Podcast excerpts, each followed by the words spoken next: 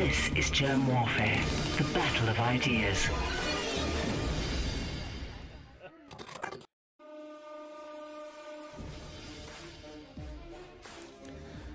My name is Jerm. This is Jerm Warfare, the battle of ideas. And for the third time, Denis Rancourt. Thank you for joining me in the trenches again. Yeah, we're making it a regular thing, huh? Uh, I, I I think feel it's like I'm in your your your living room almost. Like I'm just it's just so comfortable to be back here. it is, isn't it? Um, and I think you're one of my favorite guests, which is why uh, you you are returning. And we're going to be chatting about something that you and I actually haven't chatted about, and that's climate change. Um, but before we do that, you were just telling me now a moment ago that you were with the truckers. Yeah, I was. I was on Parliament Hill just now. They asked me to speak. They put me in there. I was the first speaker in the lineup just after the music and so on. It's exhilarating to be there. I mean, it's a it's a huge street party, but it's a political street party, and it was a it was just wonderful to be with them, and they were very receptive, and I had some w- wonderful conversations with very open minds afterwards. You know, people just gathered around and we talked, and um, then I had to uh, rush back to come to this to your interview, uh, which is fine, and I'm happy. Uh, but it, it was a glorious sunny day, and there were a lot of people out there, a lot of a lot of dancing, really good high spirits.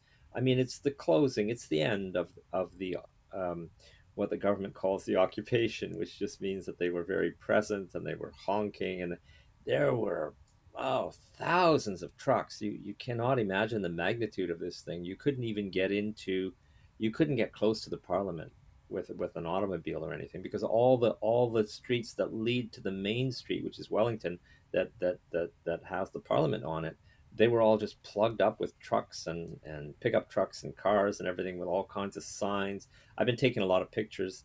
Um, it's a it's a very exciting time. I mean, the government pushed Canadians too far, and now that we're pushing back, you know, that's really how it goes. It's about time though, because Canada has this reputation of Yeah. being way too nice. Yeah, that's right. And and we have been way too nice. And you know, it's very different. The the professional class are just going along with this. They're happy. They don't have to Mm. commute to work. Uh, they they have their salaries and they they can stay at home with the kids and they can do all they're they're, they're almost celebrating this thing. Mm. And whereas the working class uh, has really suffered uh, in, a- in a serious way, and my all cause mortality analyses show that young men in Alberta, BC, Ontario um, actually died more than, than is normal, way above the historic trend. So if they're dying, that means there's an enormous amount of suffering, and you, you can you can feel it. It's palpable. Uh, so the government has been vicious has destroyed the economy, has isolated people, has treated them badly, and then you know adding insult to injury at the end, saying that that the demonstrators were racists. That's just the most disgusting thing that the prime minister could have done. I mean, I was I was there uh, often. We're talking about families. We're talking about people who are authentically concerned for their Mm. future their children, the future of the country. Like for the for the prime minister to characterize this this important political and social movement as just as just a fringe movement that is racist. I mean, that's the most disgusting political statement I've ever heard. Yeah. Well, how's this for a segue? With all those trucks, are they warming up the planet? right. Well, I, I, I, I would like them to. I wish I wish the science was such that they could warm up the planet because we could do we, we could do with a, a warmer planet. The planet has been so much more alive, literally, with life when it was warmer in in the history of this planet. And it certainly wouldn't hurt humans uh, to have a warmer place, especially not in Canada here. So I, I'd welcome it if it were true. You are speaking sacrilege, Denny. How can you talk about CO2 in a positive way? yeah, right. It's this, it's this poison. It's this this pollution.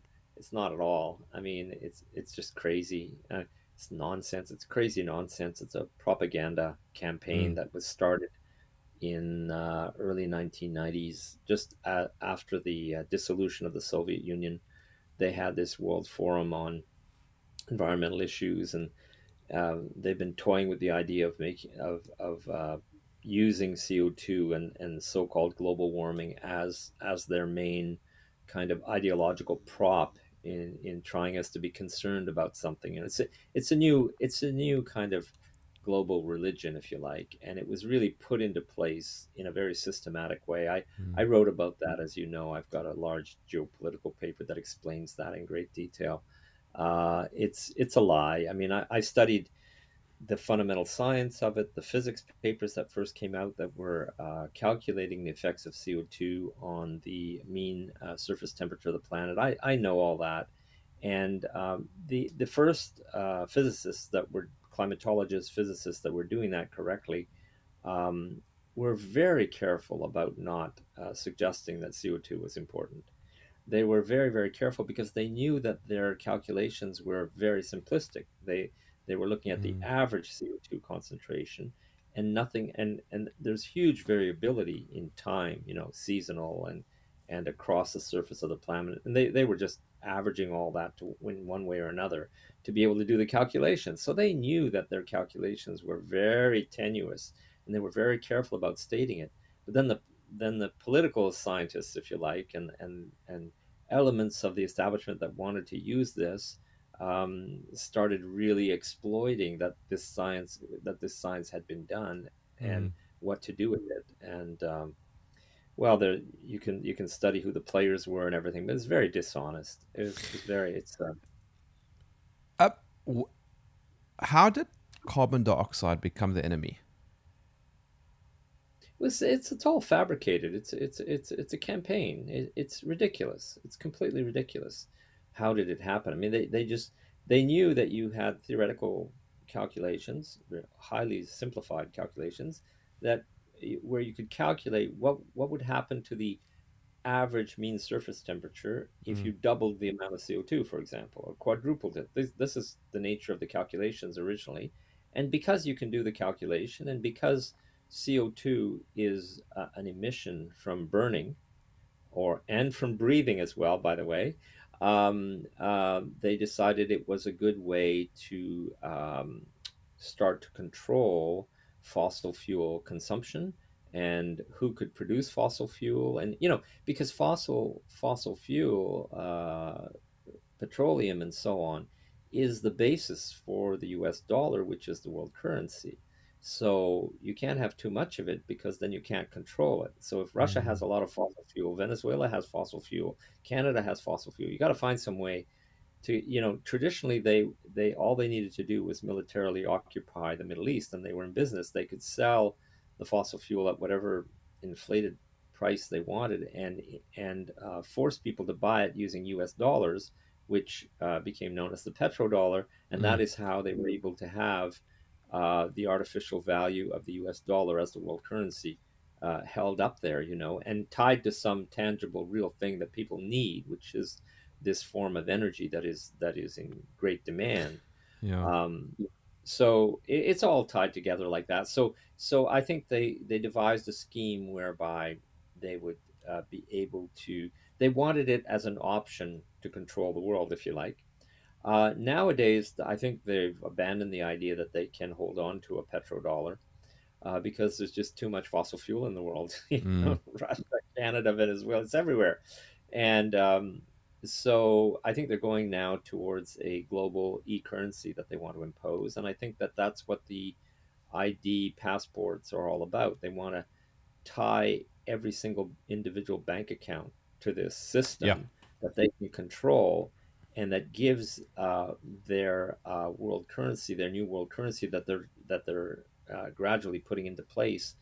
Um, that gives it its its its reality, if you like. So the reality was based on on uh, fossil fuel resources uh, previously and other resources as well that were tied to the US dollar. I, I, I did the history of that in my paper on geopolitics.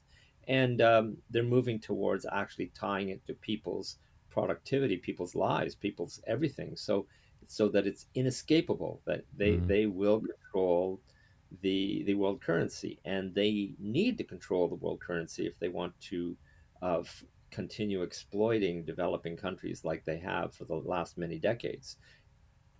The main tool of exploitation is to control the the uh, world currency and print as much of it as you want and be the be the boss of that, right? Right. So they're trying to create an electronic currency that will be throughout the Western controlled world that will be so strong and so well organized and and if you're not part of it, you're blocked from trading with this entire block.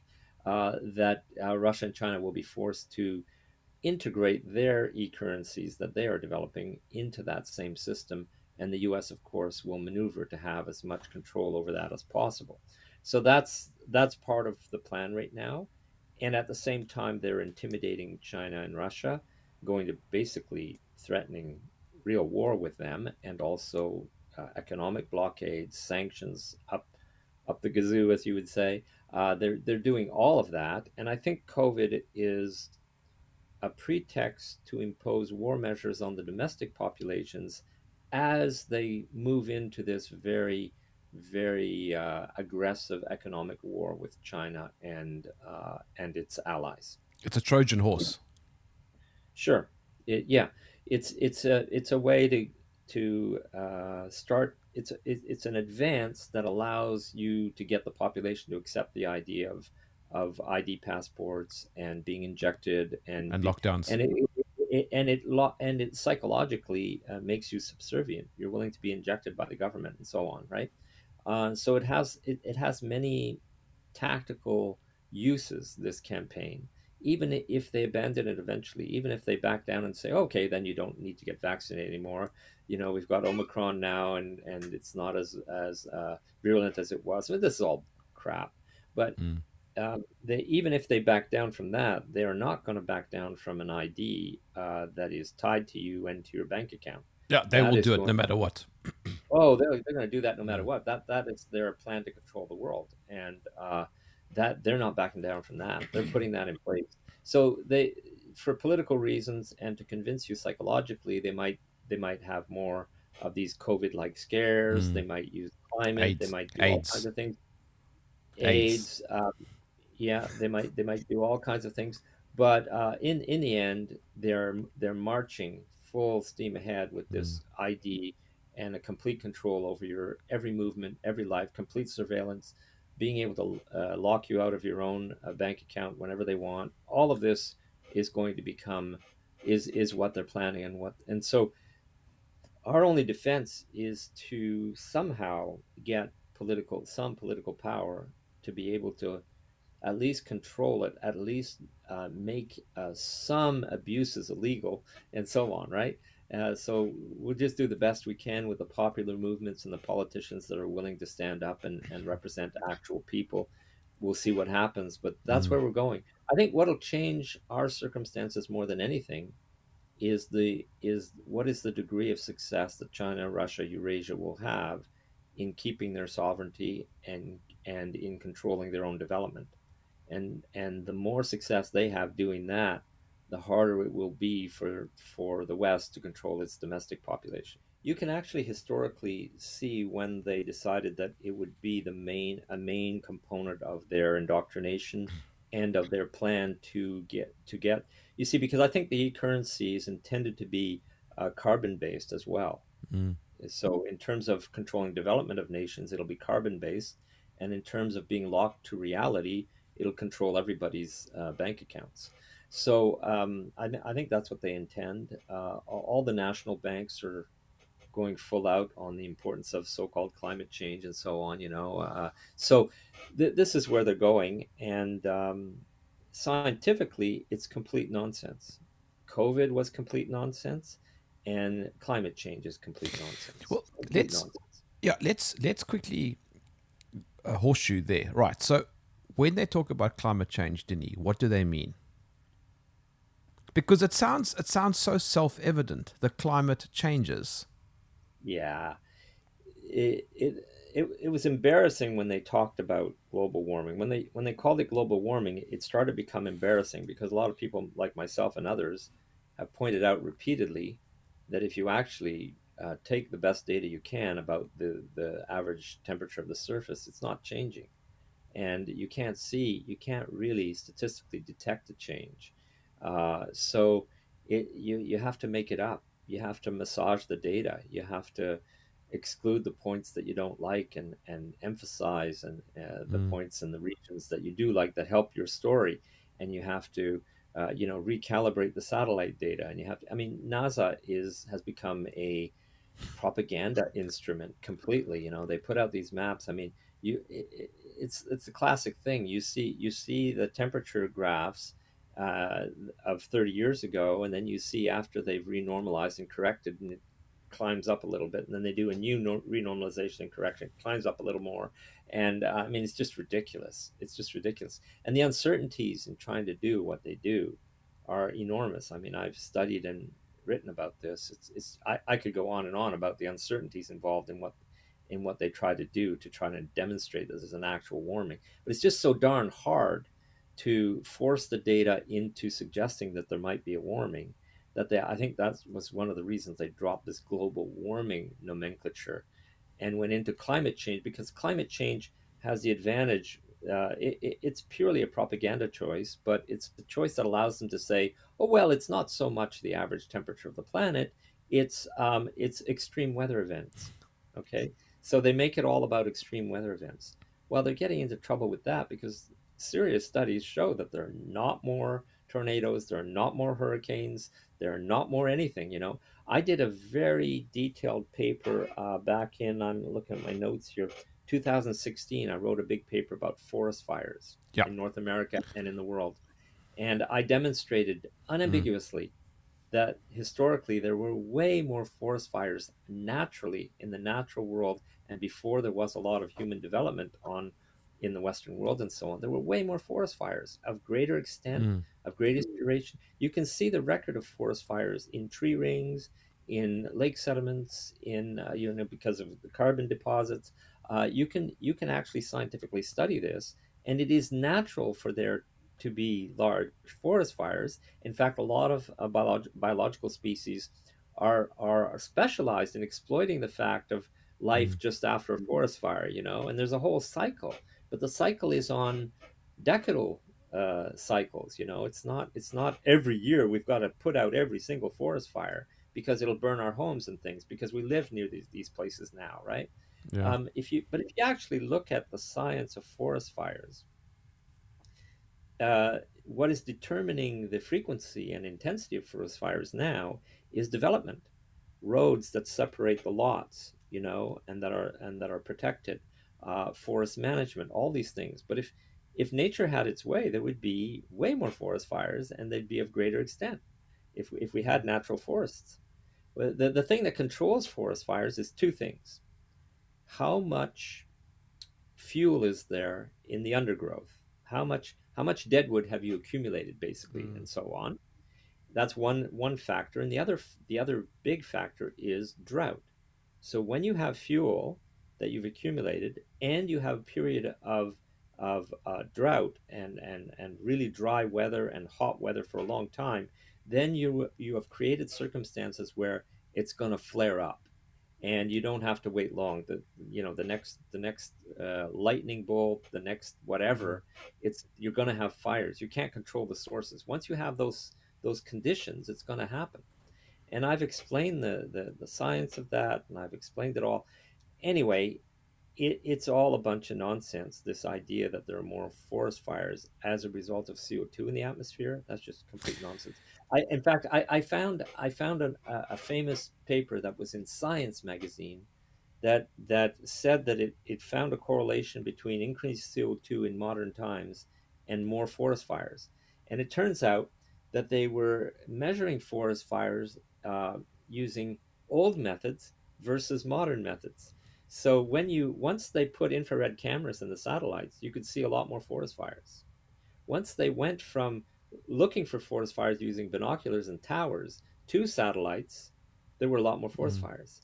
Then once you go to infrared sensors, there's even a lot more uh, forest fires. So it, the the increases in forest fires was due to the changes in technology. It had nothing to do with actually Yeah. there being more forest fires.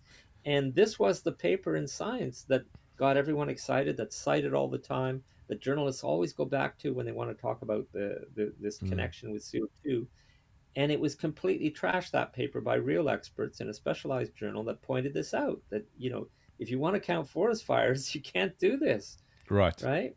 So um, I pointed all that out. I've written about it. That was my paper on forest fires. Uh, um, I've been working on this for a long time. My first paper on global warming was in 2007. Yes, I read that paper. called yeah, it was called Global Warming Truth or Dare. Yes. And that paper had a big impact.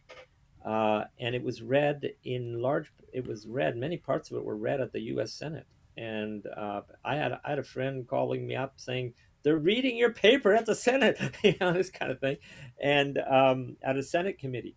So um, it had a big impact, and it um, it kind of made a lot of lefties uncomfortable because I was saying, look, stop stop adopting this, this crazy ideology about CO2.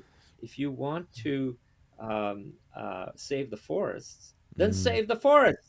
You know, don't talk about CO2. And and and I argued from the start that the best way to manage resources was to have democracy and to allow the inhabitants to have a big say in managing the resources.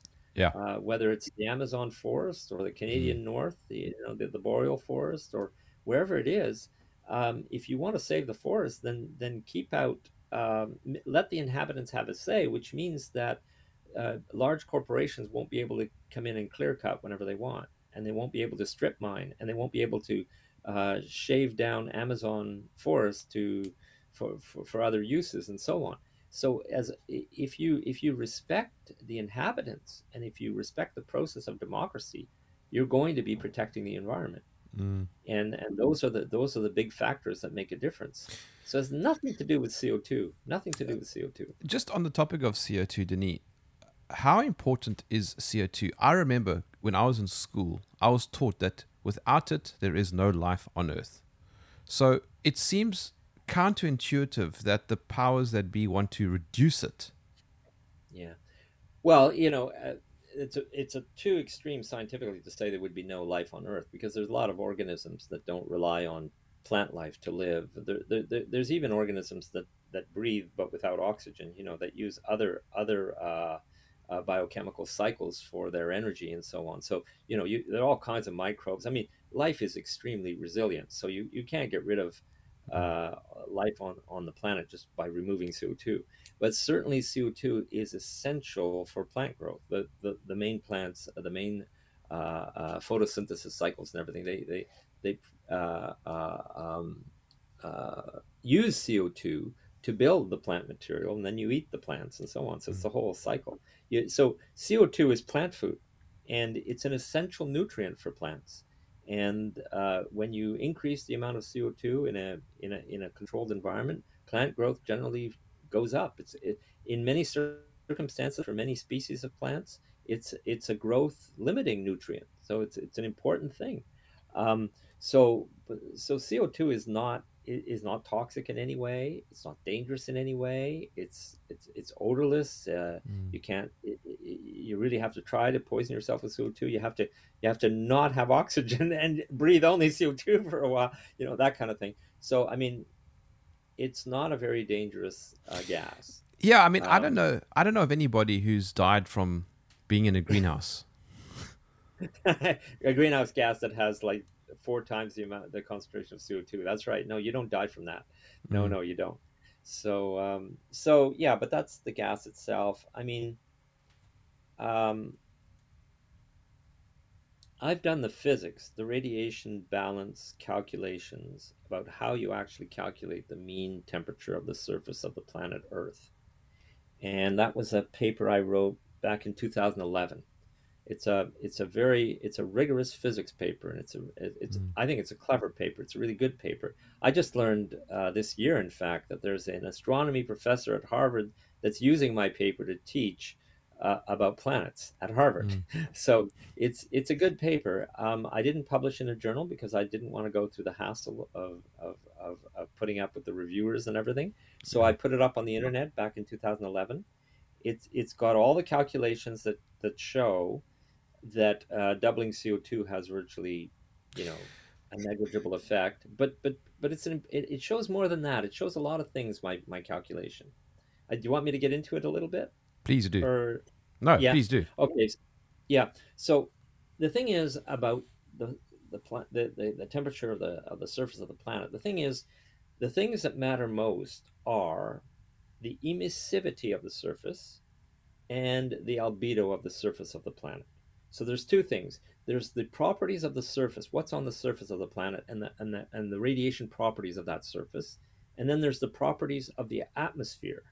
And so, how transparent is it to the visible light coming in, and how how much does it scatter or and re-emit the infrared that's trying to get out from the planet? Okay, because if you've got uh, uh, visible light coming in, being absorbed, and the infrared can't get out as much as it would like to initially, then you're going to warm the surface of the planet. When the, when the planet gets warmer, it emits more infrared, so eventually more of it gets out, and then you, you get a balance. And that balance is what determines what the average temperature of the planet's going to be. So that, in a nutshell, is how it works. Of course, the planet is spinning, and you have it's a sphere, and it's complicated, but overall, that's what's going on. So in that calculation, of radiation balance, the things that matter most are emissivity of the surface. And that means once the surface is at a certain temperature, how much infrared does it actually emit at that temperature? Well, it turns out that emissivity of the surface depends on what's on the surface. So the emissivity of rocks is very different from snow.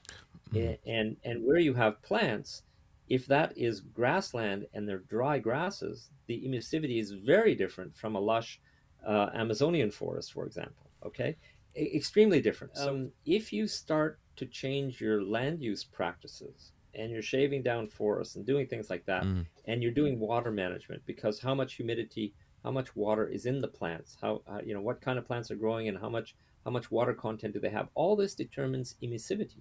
So the things we're doing at the surface of the planet have ten times more effect than if we were doubling CO2. I showed that in my calculation. The other factor is albedo. Again, albedo is really important. Uh, albedo is how much light is reflected off the surface of the planet, like uh, visible light from the sun, for example. Well, okay, snow, ha- you know, reflects light really, really well. Um, but what if you have a lot of air pollution? And what if there's soot in the air and so on, mm. and it deposits on snow? Then that changes the albedo of snow quite dramatically and so uh, pollen, all kinds of things. So if you have uh, megacultures, monocultures, and and their pollen, and it gets swept around the planet, that that can change the albedo of snow. So the, the things that humans are doing matter, but the effect of albedo and emissivity are ten times greater than what you could hope to achieve by changing the amount of CO2. And and so it's ridiculous to be talking about CO2 and not be talking about uh, everything else that we're doing to the planet. If you're if you want to, that's if you want to talk about the average temperature of the planet in this right. radiation transfer calculation. But I would argue you don't even want to talk about that. What you want to talk about is how do we get along? How do we have justice? How do we have economic justice? How do we have a fair world? How do we have mm. uh, distributed development, democracy? Those are the things we should be talking about, right? Um, um, and and those things will ensure that the management of the resources is equitable, balanced, uh, not uh, you know mass exploitations where you just do horrendous things that uh, that then you you you figure out oh my god that was a wrong thing to do you know there's so many examples of brilliant technological things that we thought were were good and were were mm. considered progress in quotations that turned out to be extreme disasters, right? I always get asked the question okay, but are you saying we mustn't care about pollution? Climate change and pollution are two different things, right? Absolutely.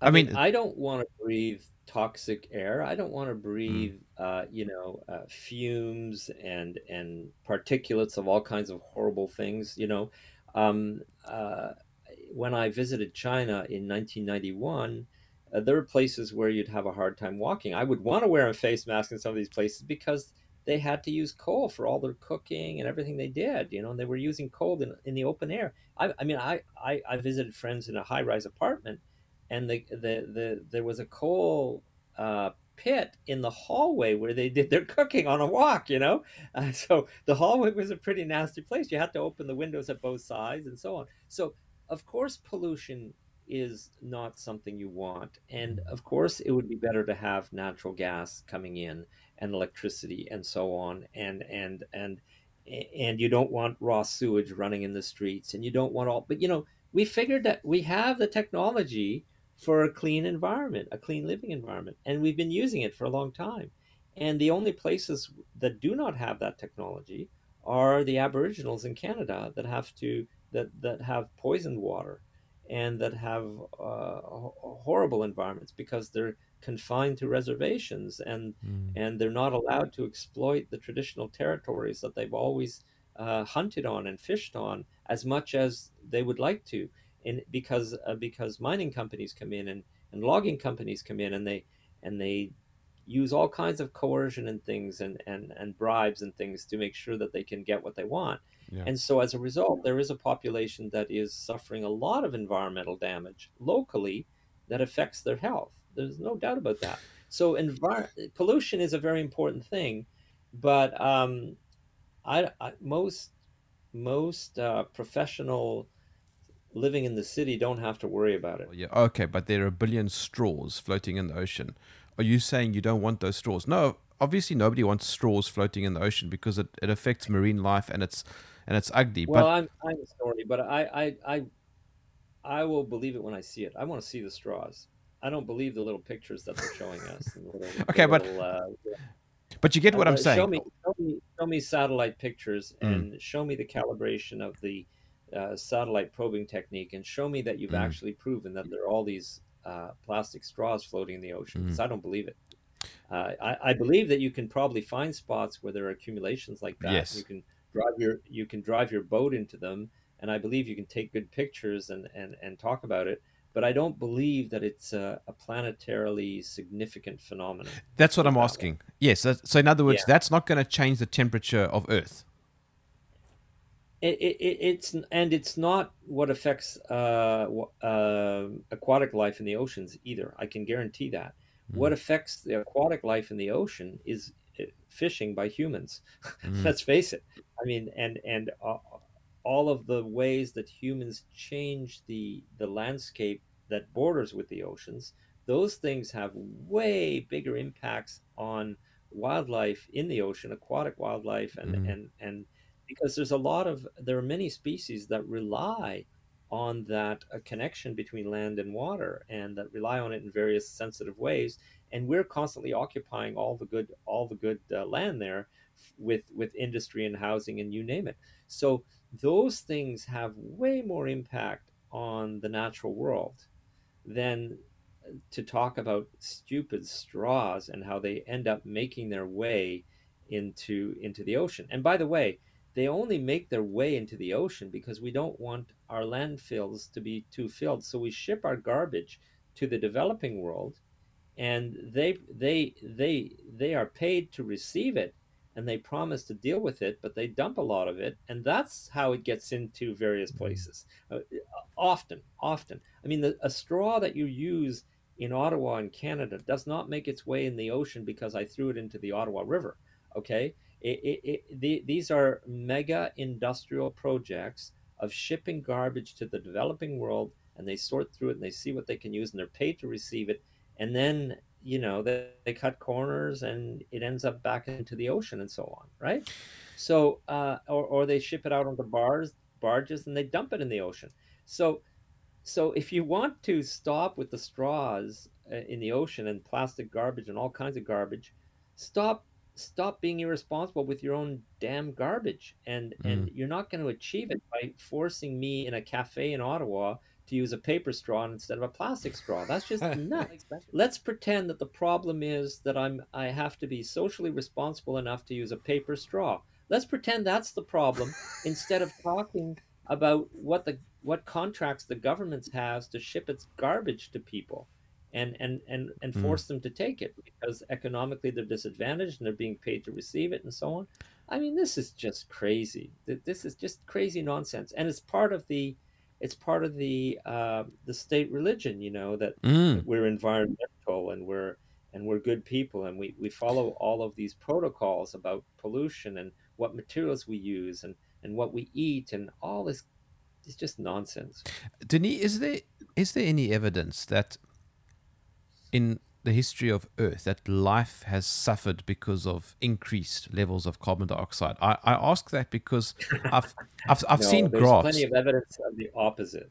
Yeah, I've seen graphs of where the CO2 levels have been very, very different, and life, for what I can understand in, in the literature, Look. seems to have flourished. Yeah, sure. CO2 is not what determines. eh, Well, you have to have enough of it that you've got plant growth, and the more you have it, the more plant growth you're going to have. But temperature is also very important. There have been uh, much hotter periods. The, the, the Mhm. Earth has generally been a much warmer planet in the history of the planet. Okay, there there have been big changes where uh, life itself has changed the planet. You know, when you when when you start having plants produce uh, produce uh, oxygen, uh, that that changes a lot of things, uh, so on, right? So there there've been there's been uh, historically on the evolutionary scale many things, including the evolution of life itself, that have changed the planet. But there is no way you can connect lows in CO two with harm to biodiversity or to life on the planet. There's no way you can causally connect those. That's that's just that that would be crazy. What you want to avoid is an ice age and and a big ice age. That's what you want to avoid. The, if you want to talk about what harms life on the planet, talk about ice ages. I mean, and they have been cyclical and they come back, you know, in in in, in the recent history of the planet. You know, every 10,000 years or so, you, you have a serious uh, winter problem. and that Mm. that that changes the landscape. That changes everything. Uh, that's a game changer right there. Um, so uh, this nonsense about CO2 and the yeah, I, I can't see it. But I have to say that before you can change the average surface temperature of the planet by one degree, you're going to have to work very hard. You know, there's a lot of balancing influences. There's no way. You know, th- this is predominantly determined by uh, large feedback mechanisms and so on. And uh, CO2 is just not going to do it. My my calculations show that there's no way you could there's no way you could ever achieve that by you, you by having enough CO2. Well- and and besides, we don't know how the other gases, how the composition of the atmosphere would respond, and and the other components of the atmosphere, the particulate components of the atmosphere, what how would they respond to a significant increase in CO2, and that would change the temperature. We don't know any of these things. It's all very theoretical. Um, I think we should concentrate on behaving and getting along, behaving in the Mhm. sense of being social animals that are not uh, trying to control the planet, and c- every single culture on Earth, and and that are war war warish and and power hungry. I think we should concentrate on on those things Mm. uh, and uh, be, you know being being proper with our neighbors and getting along and uh, um, you know the U.S. doesn't want anyone else to develop pure Yeah. and simple they want to they want to be the boss of everything and and exploit everyone and not really allow any development. As soon you know as soon as their so-called allies were developing under the Bretton Woods agreement they they turned off the tap. They said okay looks like you're developing too much. You're going to surpass us. So we'll and they and they completely crushed them uh, by by unilaterally uh, getting out of the Bretton Woods agreement. And and that was the first big acceleration of so-called globalization where U.S. companies came in and controlled more of the global finances and so on. And then they, they did the same thing in 90, 91, 92 when the Mhm. Soviet Union dissolved. It was the, the next big acceleration of so-called globalization where they, they the U.S. companies just gobbled up everything. Huge corporations were being eaten away. Euro, European corporations just disappeared.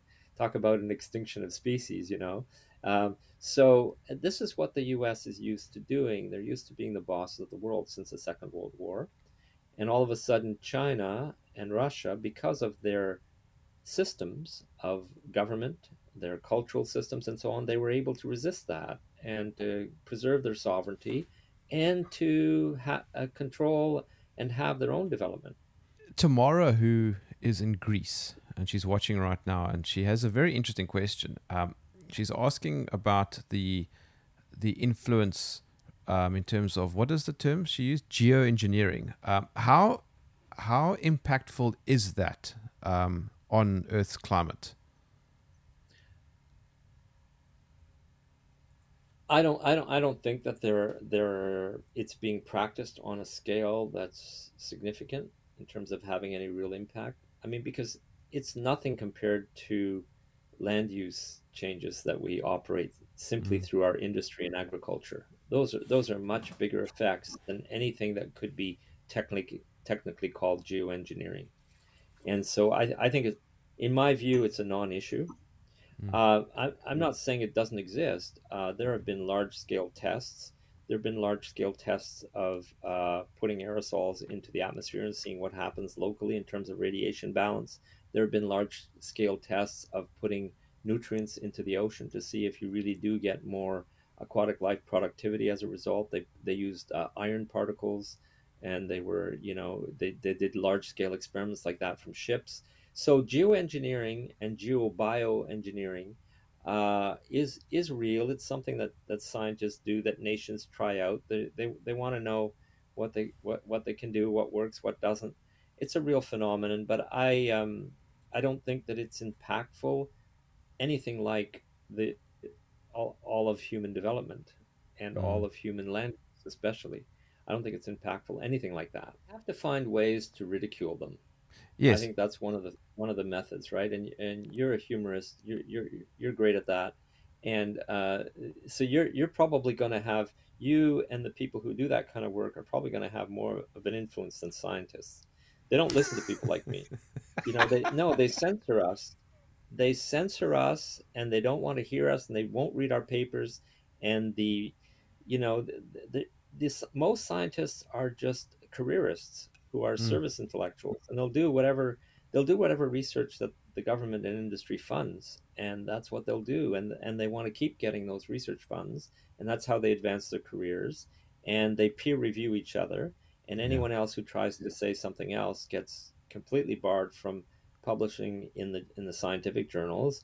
And if you do have any success at all, then the mainstream media will Right. will uh, denigrate you and treat you like you're an, you're an idiot to make sure nobody listens to any of your ideas and to Mm, and and to make it clear to all other scientists that you can totally disregard this guy, right? I mean, that's why I was so surprised when this Harvard astronomy professor called me and said, "I'm using your paper in my courses on planetary science." Like, whoa, this guy's this guy's special. He's actually reading outside of just the approved literature and finding things that that are rigorous and that he that are pedagogical that people can understand and discuss, right? So I was I was surprised about that. How important is the sun? Oh, the sun is extremely important. I mean, take take the sun away, we're we're gone, we're dead. Uh, Sorry, let me just sun yeah, let me just interject and say the reason why I'm asking that is because I've had I've had a few conversations in the past uh, about the sun and how the sun's impact on climate change has been ignored by the IPCC.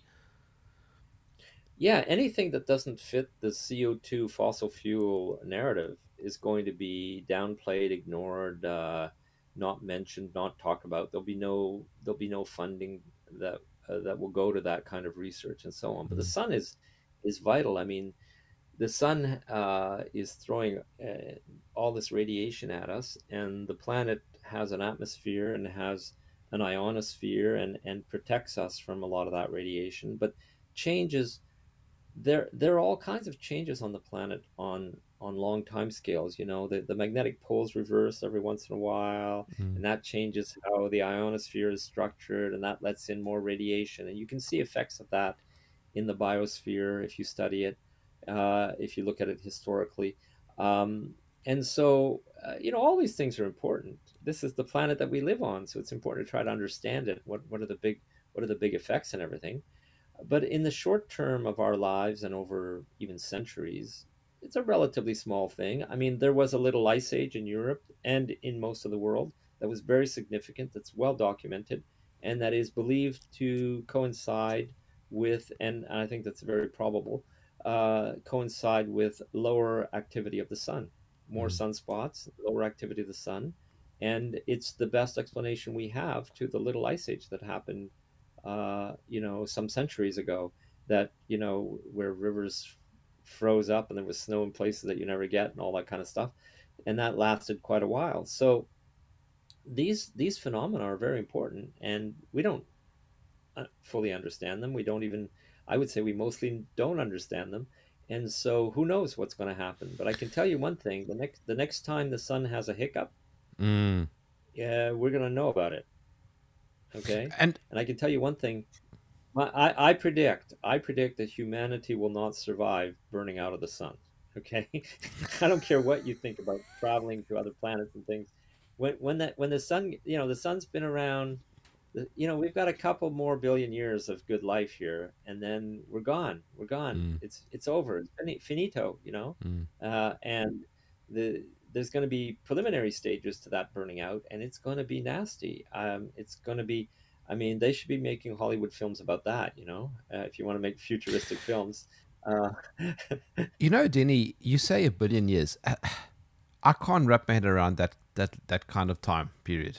I just can't. yeah Yeah, no, it's it's we we don't have any personal experience that's relevant to understanding phenomena on that time scale, and the phenomena are very difficult to imagine and to follow. Uh, you have to train yourself at it. You know, we're talking about evolution, for example. You Mm. know, how does evolution work?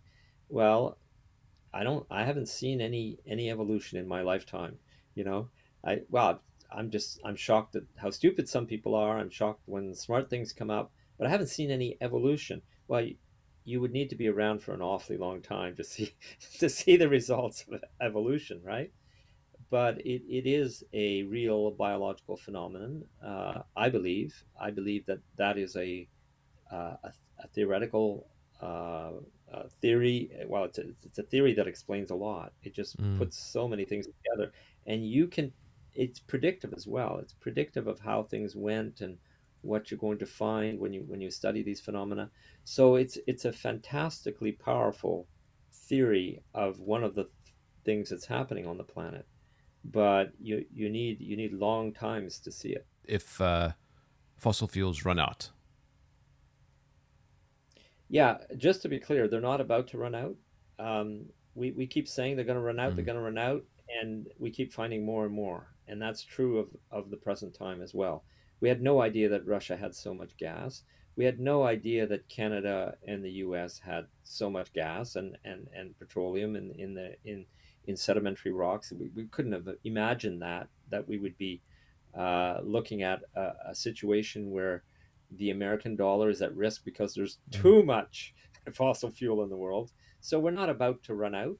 Um, and you know, even if we run out of the of the gaseous and liquid forms, there's enough coal to keep uh, technology going for hundreds of years. There's there's enormous amounts of coal on the planet, and coal can be liquefied. It can be gasified. It, you know, we, we can be we can be using fossil fuel for a long, long time. Do you Um, consider do you consider nuclear power to be a fossil fuel? No, well, not that's not the traditional way of using the term, uh, Mm. but it, it it it it does rely on uranium, and you have to mine uranium. So in that sense, it's it's a it's an energy form that that is very intensive in terms of mining. Um, so it's it's limited in that sense. Uh, it, it's it's expensive, and once you've once you've run out of good deposits that you can mine at a reasonable price, then you're out of luck, right? Um, But it seems yeah. very clean, though. I mean, I, I I'm kind of alluding to, is it also a good alternative, and and clean? Um,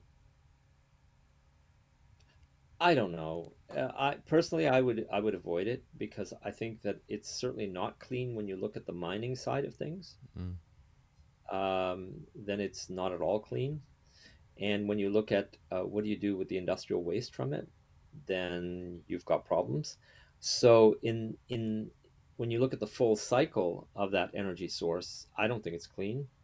I would avoid it if I could. I mean, fossil fuel is much much cleaner. Uh, sure, now we're getting into mining tar sands and things like that. It's it's a mess locally and even on a geographical scale. But once you burn fossil fuel, all you get is water vapor and CO2 and whatever uh, heavy metal contaminants happen to be in it. If you didn't if you didn't uh, properly uh, clean it, or if you're using dirtier varieties of it, but overall, it's a it's a very clean source of energy. Um, I would I you know, nuclear technology is highly technological. It's prone to accidents. Um, you the the the reactors age. You have to decommission them. It's very expensive to do.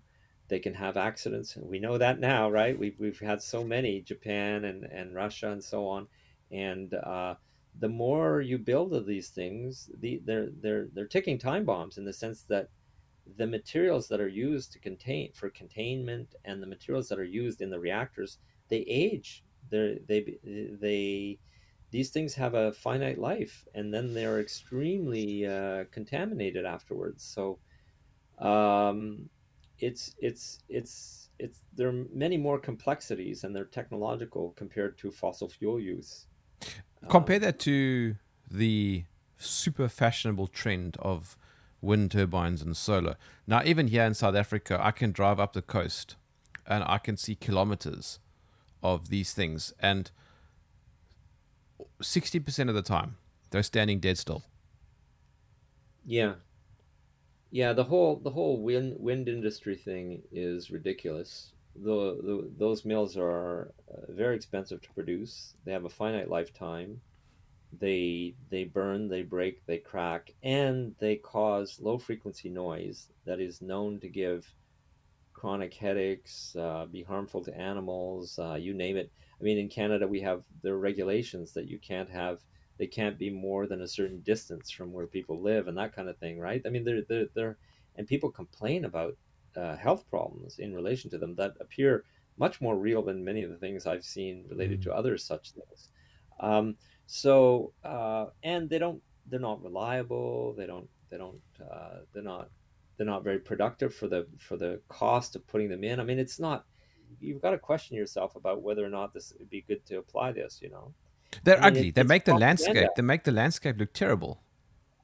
Well, yeah, but it, it's propaganda. It's pure mm. propaganda.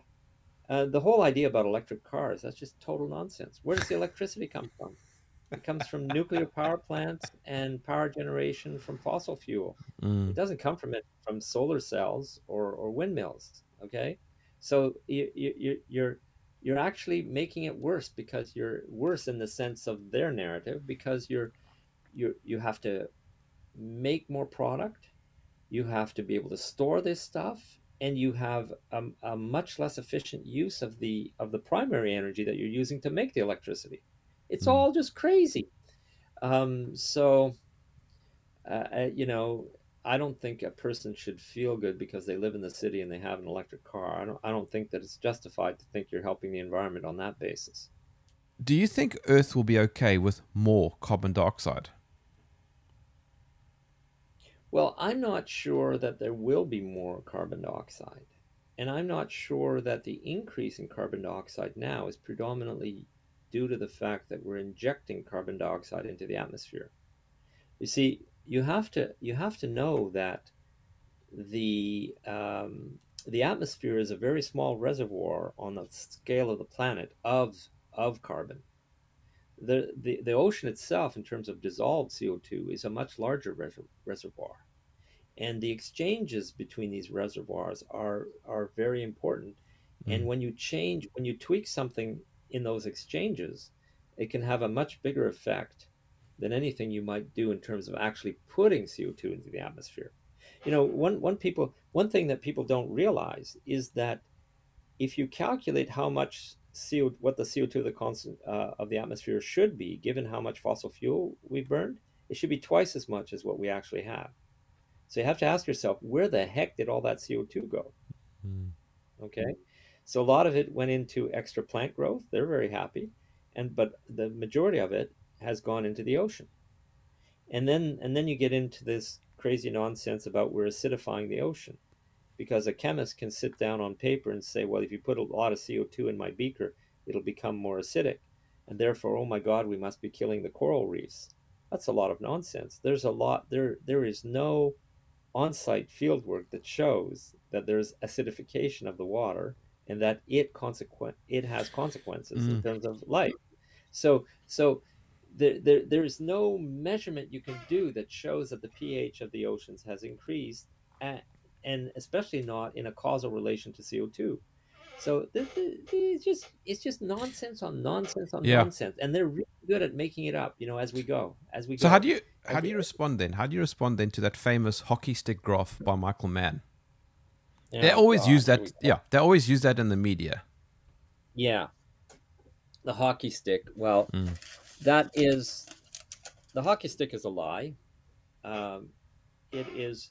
It uses uh, completely different sources of evaluating proxies for temperature. Okay, and it joins them together. So eh, for most of that, that hockey stick, they're looking at tree rings, and they're trying to deduce an average temperature from the widths and, and densities of tree rings, which is something in itself that's very difficult to do Mm. and has many uncertainties related to it. But e- but but especially, it's a completely different measurement than using a thermometer. Mm. You, using thermometers on the surface of the planet, let's say a thousand or more uh, weather stations, and trying to get an average from that, uh, just just just just that concept is is highly non-trivial. Um, but then the the quantity you get that you call an average temperature doesn't mean the same thing as the quantity you get from using a tree ring proxy. Okay, so to and and and they don't join up, so you have to you have to do this. And the question is, but if you were to continue with the same method of using tree rings, and you were able to go, let's say, in the next 500 years, and you did the same calculation, would it really show an uprise like that? Like you're getting in your in your fabricated uh, Mm. measurements of temperature using thermometers, or would it just continue? And uh, I would argue it would just continue. So eh, the, the instrumental measurements of temperature are highly problematic because they're Mm. they're they're completely they're they're politicized. Okay, every government scientist and every scientist that wants to get published and advance their career, they want to see an increase. And when they observe a decrease locally, because that does happen, it must be an anomaly. They have to find the error. They have to correct it somehow. You know. Is there not an argument to be made that the more urbanization you have, with more concrete and more tar and all that kind of thing, and fewer trees and less greenery, isn't there an increase in in temperature? Right. Well, listen. The first thing I need to say is that um, before we scale it up to the level of the planet, locally speaking, those kinds of land use changes have a huge effect on the average local temperature in the neighborhood. Mm. There's no doubt about that. Okay. In other words, radiation balance is not something that averages over the whole planet. Radiation balance is and, and imbalance is happening everywhere. So it's a very heterogeneous thing. You you know as well as I do, on a hot day you walk into the shade, it's much cooler. Mm. Okay? There are huge differences locally on every on every length scale, on every time scale. Day and night are dramatically different, Mm. seasonal differences. So so to even you know, they've trained us to think about an average, but they haven't allowed us to think about what does that even mean? Mm. and how do you calculate it and so so things like uh, land use for example for example here here's there are weather stations all over the country and a lot of them are near airports. But the airport is developing and there are more and more airport buildings and there are more and more runways and they're paving them and they're changing the vegetation and the the uh, water is being managed in the whole area because they don't want they want to scare away birds they want this they want that. Well those changes measurably dramatically affect the temperature that's measured in that ideal weather station that was originally historically put here to the point that they have to move them you know and then when they move them are they you know is it the same temperature does it represent the same thing as it did before and before the development impossible to know um, so there there the, the studies that have looked at this have said, oh, but we can correct for those effects. Mm. We can correct for development locally around weather stations. Okay, I looked at those studies. Let me tell you, no, you can't. there are too many uncertainties. You cannot correct that away. You can do experiments to, to try to estimate the magnitude of those effects. Uh, and even then, your interpretations are tenuous at times. So, the all these effects are important but you're asking me now but cities are built are, are, are growing yes there is human development on the planet, and that human development changes land use on a large scale, and that is 10 times more important, as I said at the beginning, to the how much CO2 you have in the atmosphere. Okay. The, the, the, the planetary system, in terms of the average temperature at the surface of the planet, is 10 times more sensitive to large scale changes in use of the landscape than to increases in CO2 Mm. because of emissivity and al- albedo effects. So, you know, but nobody's nobody's studying that. Nobody's writing papers about it. Nobody's trying to estimate the magnitude of it. Why is that? Well, because they don't get research funds for it. It's not funded. It's not considered an interesting question because it's only about land use. Also, it's a, it can be a very embarrassing study because who's developing the land? How are they developing it? Do you want to start being critical of the main land developers? Mm. Do you really want to do that? Or would you rather stay in this sterile uh, theoretical plane where you're talking about just about CO2 in the atmosphere, you see? And so that I, I mentioned all that in my uh, 2007 paper. Denis, if you were to impart some wisdom on people who are concerned about these sorts of things, what would you say? Stop being concerned. Um, live your life. Try to figure out what's going on.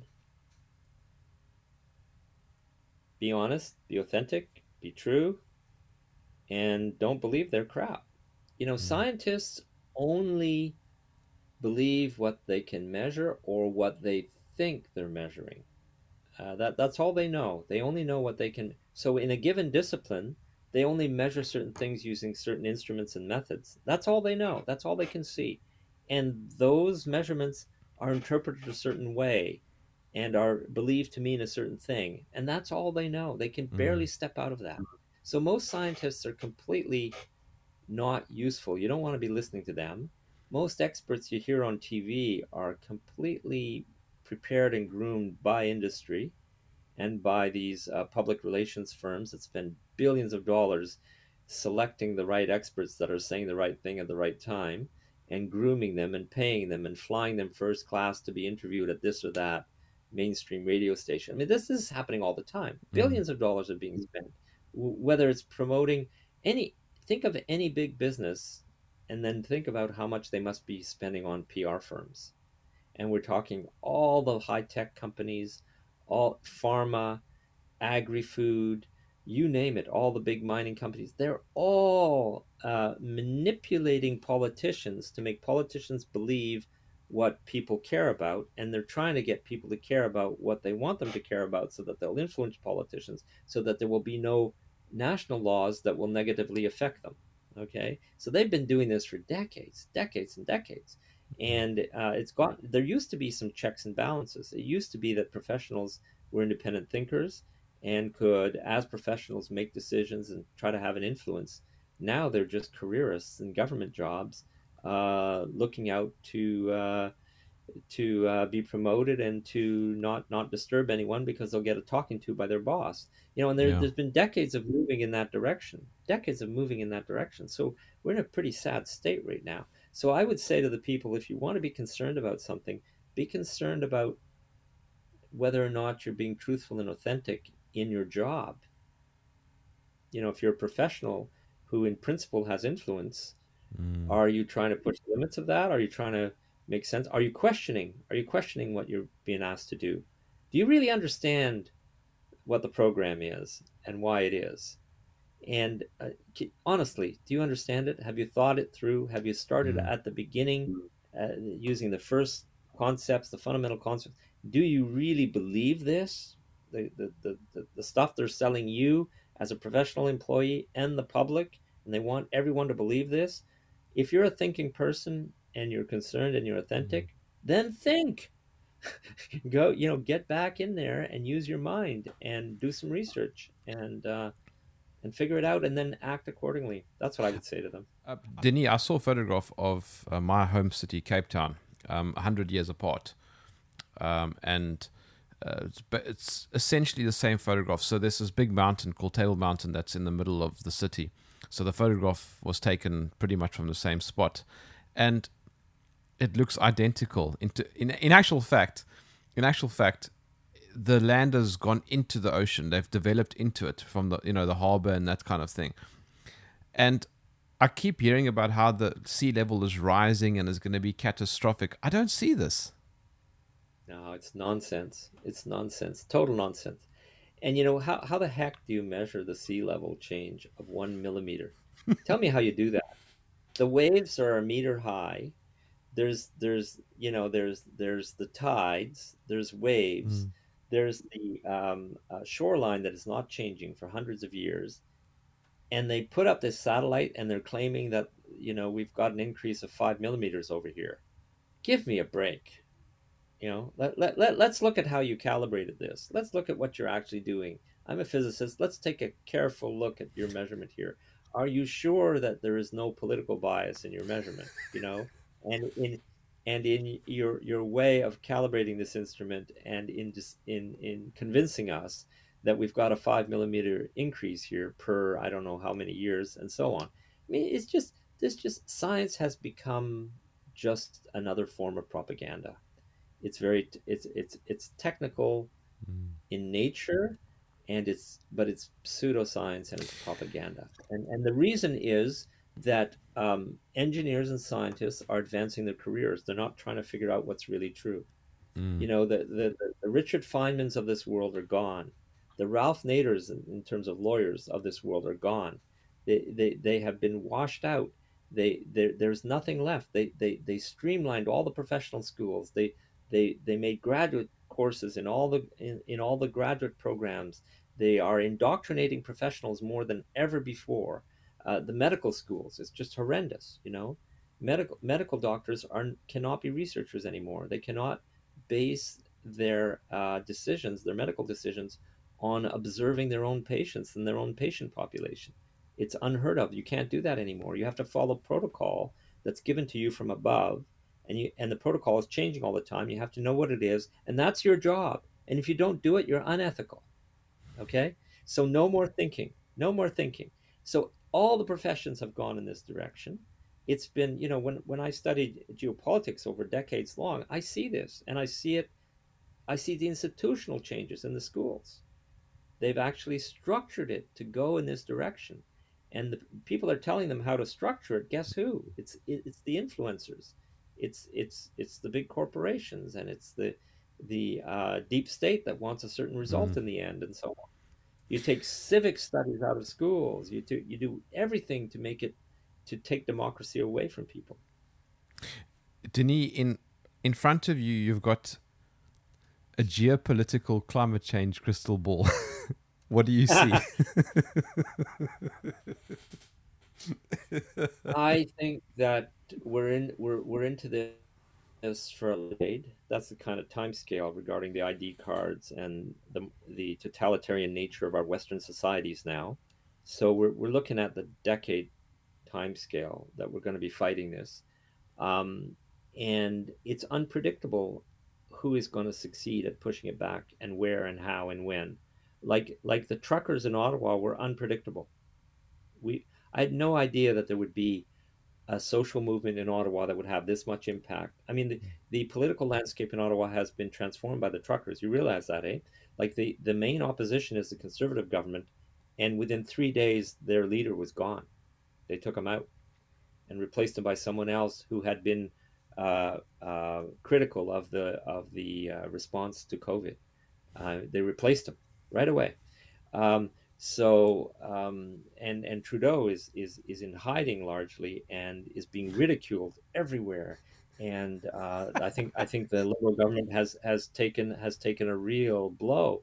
So the political landscape was transformed by authentic people who had the means to make a statement in a powerful way, um, and it was unpredictable that that would happen and one and it's a and, and it's many circumstances created this. One was that they wanted to force them to be vaccinated.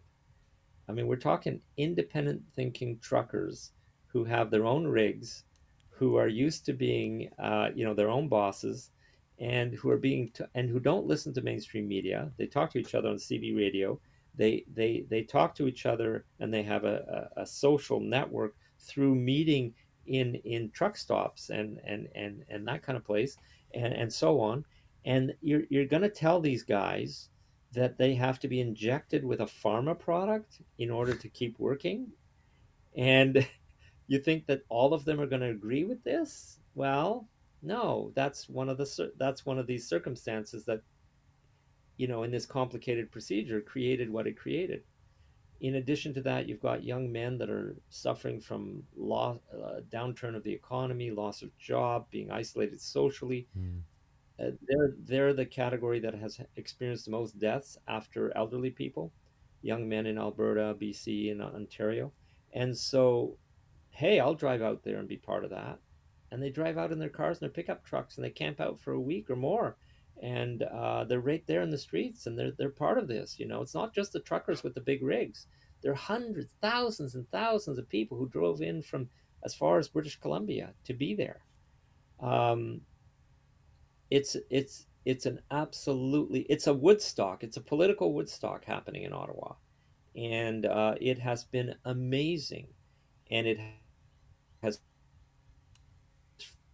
free government just giving criminal charges against guys and taking away their driver's licenses like fascists. Um, uh, and so that's that was unpredictable. So I don't know how things are going to go.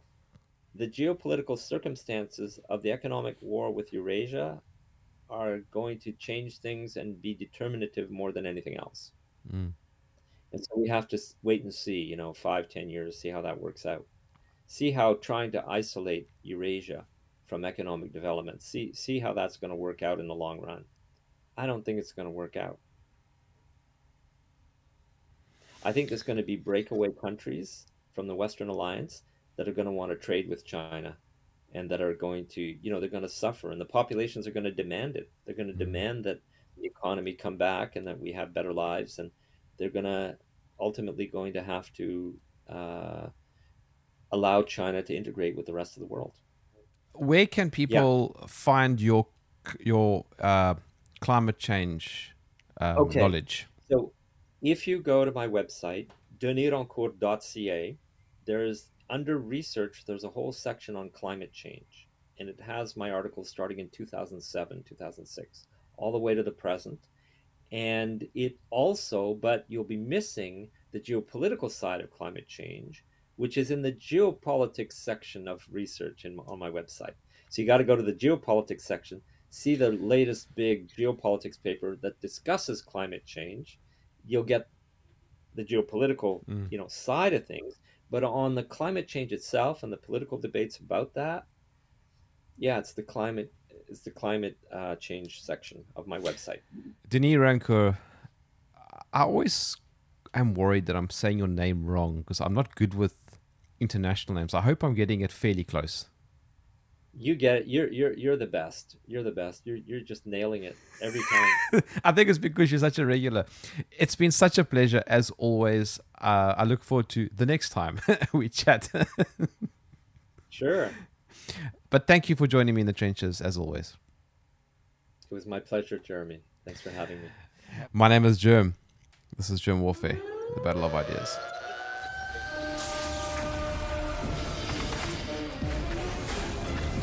Enjoyed this podcast, please visit supportjerm.com